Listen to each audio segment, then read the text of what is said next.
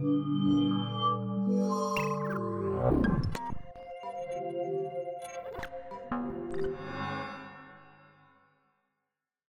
々回はコミュニケーションや SNS がどういったものかということを語り、前回はですね、こう AR 時代にこう POV コミュニケーションといったものがどう新しく生まれてくるかということにフォーカスしてまいりましたが、今回は梶さん、どのようなことに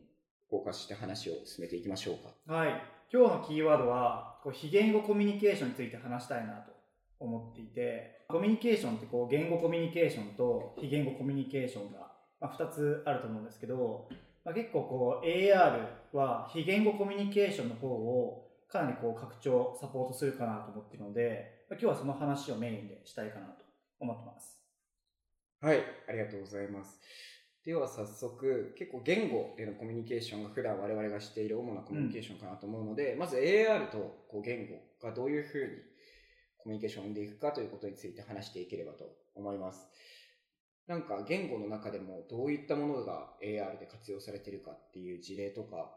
こういうのがあり得るんじゃないかっていうことってお二人ありますか？なんかこうパッと分かりやすいのは2つで、まあ、1つはこう会話の中からキーワードとか言葉を拾ってその関連した情報であったり、まあ、画像を可視化してあげてより会話をサポートするみたいなっていうものは、まあ、実際こうプロトタイプレベルでは作られていたりとかあと結構まあフューチャービジョン動画でよく上がってるかなというのが一つ。で、まあもう一個はもう分かりやすい翻訳。もう別の言語を喋ってる人をこう目の前で見ていて、もうすぐその下に字幕がつくみたいな。とか、まあ、もしくは音声でも自動翻訳されるとか。っていうのも、まあ、AR が言語コミュニケーションを変えるものかなと。あの今 AR のユースケースって話だったけど、まあ、なんか AR に関わらずで言うとやっぱ音声は相性がいいかなって思ってて、ね、まあ、やっぱり今あの AR と関わらずあのダベルとかあの海外だとクラブハウスとかがあって、うん、まあ、そこの音声 SNS がまあ発展してるのも結構 AR に地続きで関係してくるかなっていうふうには思うんでね。でその時にあの、どういうふうにこう AR 体験の中に、その他人が例えば話した音声が聞こえてくるべきなのか。で、それ、まあ、同期だったら普通に電話とかで多分、あの、今もやってると思うんだけども、非同期でユーザーが例えばじゃあ、えー、どこかに言霊みたいに、えーと、自分の音声を落として、それをいろんな人が発見するような SNS なのか、なんか今まだサービス化はしてないけど、そういうアイデアはあるのかなっていうふうには思ったんだね。あの、クラブハウスの面白い話で、なんだっけ、え、フォフォーマ？フィアオブ、えっ、と、ああ、フォーマそう、フィアオブミスイングアウト。フォーマか。あの話は結構面白いなと思ってて、なんかその、フィアオブミスイングアウトって要はその時しか聞けないコンテンツみたいなのが SNS の中にあると。クラブハウスで言うと、あの、自分まだクラブハウス使ったことないけど、てか一般の人は使わない。ほぼほぼないもんね。なんかあれとかで、その、その時間にしか聞けない会話みたいなのがクラブハウスの中でやり取りしてて、うん、まあそれを聞きたいと思うから、えー、まあそのクラブハウスにアクセスして、その会話を聞くみたいなのがあると思ってて、なんかそういうのが今度、あの、フィジカルな世界で、まあ、要はその音声を聞きたいから、なんかそこに行くとか、うんうん、なんかそういうような SNS が生まれてもいいのかなって、確かにちょっと思っては。確かにね。クラブハウスとかって、まあ、投資家の人とか、まあ、それこそフォームで、一日数時間ずっとクラブハウスに入り浸ってるとかっていうの結構多いらしいから、なんかもうそういうフィアオブミシングアウト、もう聞きたい音声を逃したくないからもうずっとその場所に張り付くとか、なんかわざわざ遠くの場所に行くみたいな。そうね。っていうのがあるかもしれない。そうね。まあ、っていうのは結構、まあ、音の AR とかまで広げると、結構言語コミュニケーションは、まあ、いろいろ考えがいはあるよね。まあ、一方でやっぱり、あの、自分たちがこう AR のサービスを作っていく中で、AR のかし、あの、視覚的に言語を使うっていうのはなかなか難しいなっていうのは、うん、まあいろんなプロジェクトを通して思うところではあるかなと思って、まあそもそも文字がちょっと見にくかったりとか、逆に文字を入力する手段が、やっぱりまだ VRAR のあのサービスの中ではなかなか確立されてないなと思ってて、まあいろんなスタートアップとか Facebook とかがいろいろ研究はしてるけど、まだ最適解はなくて、まあ、意外ともうテキストって実は言語って使われないのかもしれないなっていう、その、視覚的な部分では、うんうん、AI のサービスの中では使われない可能性も、まあちょっとは使われるかもしれないけど、その長文で見るっていうのが、まあなくなる可能性もあるのかなって個人的にはちょっと思ってるかな。うんうんうん。あまあで言うと逆説的に言語コミュニケーションめっちゃ増えるかもなって今思って、テキスト入力が AR グラスだと不便だから、うん、もうショートボイスメッセージめっちゃ不便みたいな。確かに確かに。実際やっぱ、まあ、数年前から中国の人とかって、うん、WeChat とかでも基本テキスト打たずにボイスメッセージ送るみたいな、結構日本人はあんま感覚わかんないけどみんなやってるもんね。ね、うん、って考えると逆に言語コミュニケーションそんなないって言ってたけど、実はめっちゃある。だから視覚上の言語コミュニケーションはなくなるけど、けど音声上のコミュニケーションに、言語コミュニケーションに移っていくみたいな、ね、うん、可能性はすごいある。なんかまあ新しい拡張展開ではないけど、うん、普通に今やってるボイスメッセージっていう言語コミュニケーションがすごい一般的になるみたいな。そうね。そうっていうのはグラス時代に大いに考えられる。うん。それはすごいある気がする。だから非言語言語でいくと、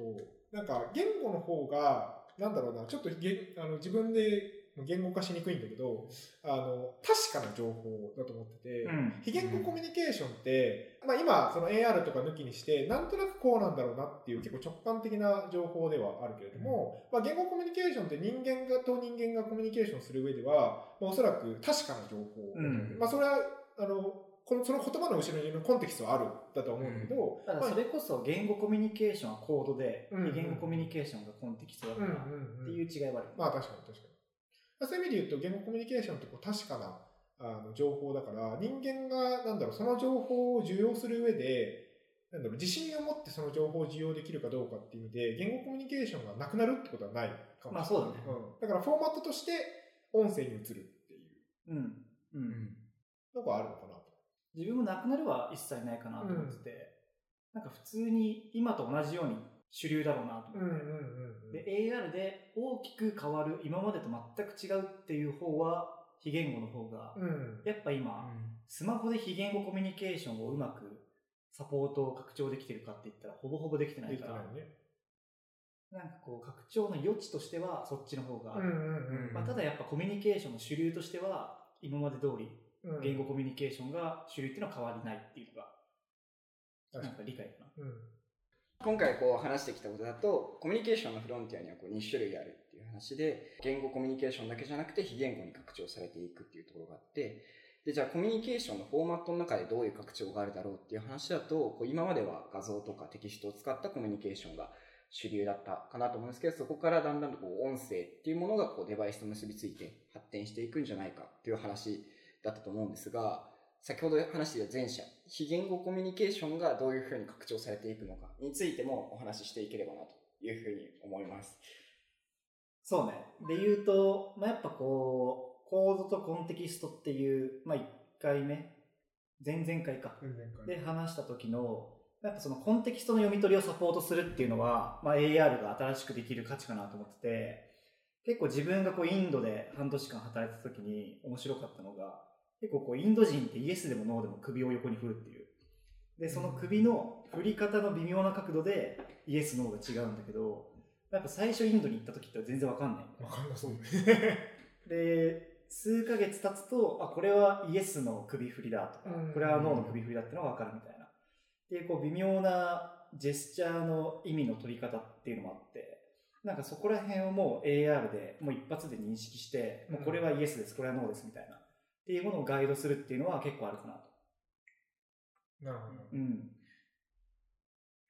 で、なんかそういう異なるカルチャーの人のジェスチャーっていうものも、まあその背景知識がなくても瞬時に理解できる。うん、そういうなんかカルチャーギャップをこううまくデジタルで埋めるみたいなっていうのは AR が今後できる価値かなと。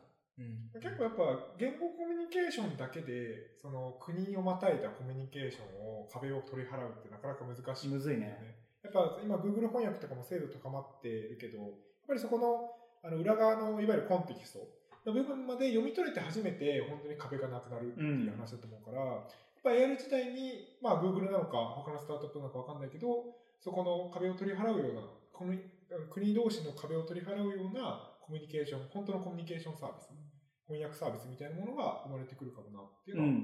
ね。うん、うん、うん。うんっていう話ですごい面白いのが、これ社内でもあの読書会の時にシェアしたけど、マーク・チャンギージっていう人が人の目脅威の進化っていう面白い本を書いていて、まあ、彼が言うには、こう人間の目に色覚、色をこう見る機能があるのは、相手の感情を読み取るためだっていうふうに、こう仮説を提唱していて、まあ、実際こう人間の肌って、まあ、ヘモグロビンの濃度とか酸素濃度で、まあ、かなりこう色合いが変化するんだけど、まあ、この色合いの変化でこう相手の感情変化を読み取ると。でそれによってこう人間っていうのは集団生活を維持して主として生存繁栄してきたっていうこう理論を彼が提唱してて、まあ、実際こうチンパンジーとか研究すると顔にこう毛があるチンパンジーと毛がないチンパンジーの2種類がいて、うん、顔がこう毛で覆われてるチンパンジーには色覚がない。なるほど必要ないから。そう。っていう形でもうそもそも色覚があるのは相手の顔色を伺ってこうコミュニケーションを円滑化する。っていう目的で使われているっていうのが、まあ、すごい面白い理論としてあって、でこう今のこう現代社会って相手の顔色分かりづらい社会だと思うんですよね。はいはいはい。まあ、こうメイクで隠れてたりとかまあ、今後、まあ、このデジタルでなんかコミュニケーションするときに、まあ、結構その顔色とかこう微妙な色合いが分かんないっていうのが結構増えると思うんだけど、うん、今だとマスクだからね。そうそうそうまさにそこだね。っていう時にこう AR 技術によってこう相手の顔に現れるこうシグナルを読み取ってよりこうコミュニケーションを円滑にするみたいな、うんうんうんうん、なんかサイトっていうコンセプト AR のコンセプトムービーがあると思うんだけど、まあ、あれで描かれるようなイメージ、まあ、そういうものが今後出てきてほしいし、そういうのは結構 AR のコミュニケーションにおける価値の一つかなと。うんうんうん、確かに。今は結構顔色とかそういう顔系の話があったけど、うん、まあ、あとは仕草みたいなのも結構あるかなと思って、自分があのこの前ちょっとハマったあのデトロイト・ビカム・ヒューマンとかは、うん、そのアンドロイドアンドロイドが人間をこうパッと見てその瞬間にその人間が次何するかを予測するっていうシーンがあって、でそれもやっぱり非言語コミュニケーションか相手のまあ行動予測になってると思うんだけどなんかそういうようなあの相手の仕草を見るみたいなところも一つあるのかな、うん、そうだよね、確かに。相手の次の動作とか普通に読めるようになりそうだよね、そうそうそう。未来が一瞬わかるうん。数秒先とか。そうそうそうそう。Google のスタディアでやってるのってベースはその技術じゃん。ああそうね。そうね。確かに。ユーザーのアクションによって次はこういう行動ルートを取るだろうなっていうので、うん、クラウドで先回りしてレンダリングして、まあ、それによってクラウドゲーミングを実現するみたいな。確かに。まあ、それができればデジタルツインが出来上がって人間の行動がデジタル上であの分かるようになれば同じ技術を使って人間の行動自体を予測することができる、うんうん、そうなった時に、はい、コミュニケーションではないけども能力者バトルみたいになりそうだね、相手の未来を読み合うことをしコミュニケーションみたいな。確かに。っていうのがまあ生まれても面白いよね、うん、逆になんか俺が思ったのはなんかその読み取り読み取られたくないブロックみたいなものも生まれてくるんじゃないかと思ってて、まあ最近だとあのちょっと似た事例で監視カメラに人と認識されない服みたいなああったね。デザインしてる人とかもいて、まああれと似たような感じでその AR グラスを見ている AR グラスをつけている人に絶対に読み取られないようにするマスクとか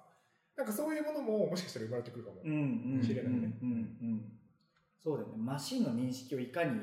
アンチでハックするかみたいなのは結構増えそうだよね、うん。まあ、その顔色読まれたくないとか普通にあるしね。ある、うん。まあ、多分好きなあの好きなじゃない女子高生とか自分の好きじゃない男男子学生に読まれたくないみたいな、うんうん、すごいありそうな気がしてるから。なんかそれがいわゆるツイッターのブロックとか LINE のブロックみたいなことになんか同等になってくるんじゃないかなと。うん。あとなんか、あの、今さっきの顔色の話でいくと、今すごい実験しやすい時期だなっていうふうに思ってて、あの、ちょ、ちょうど自分がちょっと前に、あの、実験的に作ったんだけど、あの、 Zoom とか、あの、いわゆるリモートビデオ会議の映っている人の顔をキャプチャーし続けて、その人がどういう感情変化になってるかを、あの、感情分析の API に読み込ませて、なんかグラフ化するみたいなことで。で、それとかって、まあ、要は、あの、将来的には AR グラスで、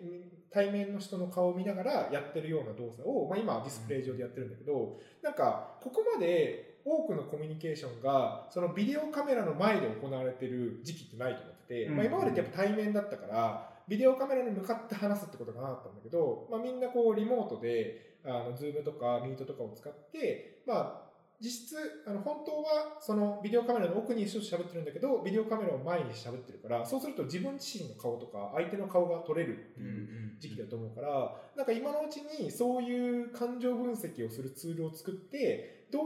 それをどうなの自分の行動とかサービスに還元すると有益なのかみたいなことを考えてみると面白いのかな確かに。それめっちゃ面白い、ね、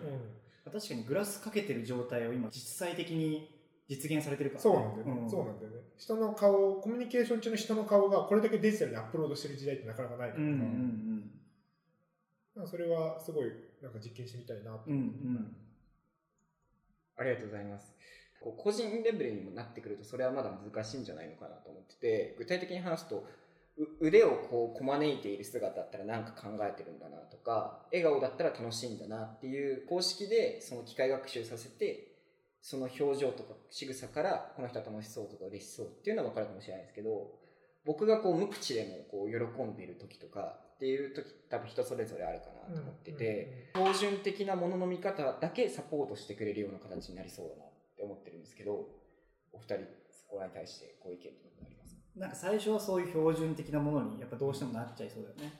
まあ、でだんだんやっぱ各個人のこう表情の癖とかコミュニケーションの癖っていうのを、まあ、こう社会の流れとしてそういうのを学習させて自分の感情を理解してもらった方がコミュニケーションしやすいっていう社会になったら、もう自分の癖を自分から学習させるみたいなっていう風になっていくんじゃないかなと思って。なんかこう人間、まあ、猿とかがこう顔色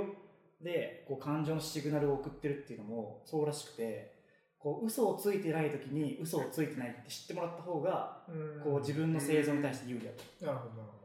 こう何か悪いことをした時にこう、まあ、例えばボスザルに本当に反省してるっていうのを本当に伝わった方がその群れから追放されないっていうので勇気だよね。そう。っていうのでちゃんと顔色に出る方が主として得っていう。なるほどっていう話もあるから、まあ、なんかわかんないね。なんかそこら辺は本当に秘密の方がやっぱいいよねっていう社会もあり得るし、うん、もうなんかそういうの開示しちゃった方が便利じゃない？楽じゃない？みたいな、っていう社会も両方あり得るかな。まあ、実際そっちの方が、もしもそのちゃんと AR でお互いの機微が読み取れるようなサービスが出てるんだったら、うん、まあ楽っちゃ楽だよね。ね、うん、なんかまあビジネスシーンでは隠したいけど、まあ、例えば彼女とかにはなんかもう開示したいみたいな。別に今無口だけどふてくされてないんだよって伝えたい人も結構いると思うんだよね、うん、確かに、うん、だからプライバシー設定の問題じゃない？あそうだね。あなるほど。だまあクロースフレンドには公開するけどみたいな、で実際あの前に俺会社あの社内で一回共有したけどオルツっていう会社が、あの自分のデジタルコピーを作っている。まあ、あの AI 系のスタートアップなんだけど、まあ、あそこの AI を作るモデルとかは、まず標準的な AI モデルがあって、うん、まあ、そこから自分自身の何かこう情報を入れてあげることによって、あの、その自分自身のオリジナルのデジタルコピーを作ることができる。っていうような、えっ、ー、と、仕組みになってるから、まあ、カジがさっき言ってくれたような仕組みで作れるかなと思ってて、まあ、彼らはそれをアンケートでこう、あの、いわゆるベーシックインカムが入るような形にすることによって、あの、自分のデジタルコピーをこの空間、あと実際の彼らのサービス上に作るっていうような、まあ、インセンティブを与えてるわけだよ。だから将来的に、だからそういうコミュニケーションプラットフォームでも、きちんとインセンティブを与えてあげれば、まあ、やっぱり今 Google マップとかもさ、結局俺らは情報を開示しちゃってるわけじゃん。し、今 SNS 全般そうだ、ね、そうだよね。そうそう自分が何好きでどこいるって、冷静に考えたら、アップロードしないだろうって普通に10年前とか、うん、思ってたと思うんだけど、みんなもう便利だからあげるし。うん多分自分たちより知ってる可能性ある。ね。あ、Spotify とか本当そう思うよね。ああ。自分じゃ見つけられない自分が好きな曲をガンガンレコメンドしてくれるからね。確かに。って考えるとやっぱ自分のデータもいくらでも開示しますね。うん、っていう社会はもうすでに起きてる。多分サービスが出た最初はちょっとあの反抗というか、うん、あの、かしユーザーの抵抗はあるかもしれないけど、多分ユーザーはまたそっちに流れるんじゃないかなというふうには思う。ありがとうございます。つまりこう自分の喋っている振る舞いとか、こう見られている姿とか声とかをこうデバイス、サービス側に提供するような形になっていくことも全然あり得るよね。うん。そう、みんなが喜んでやるっていうのもあり得るよね。うん、はい。ありがとうございました。お時間がそろそろなので、今日はここまで。次回は AR における非同期コミュニケーションについてお話ししていければと思います。ありがとうございました。ありがとうございました。Thank you.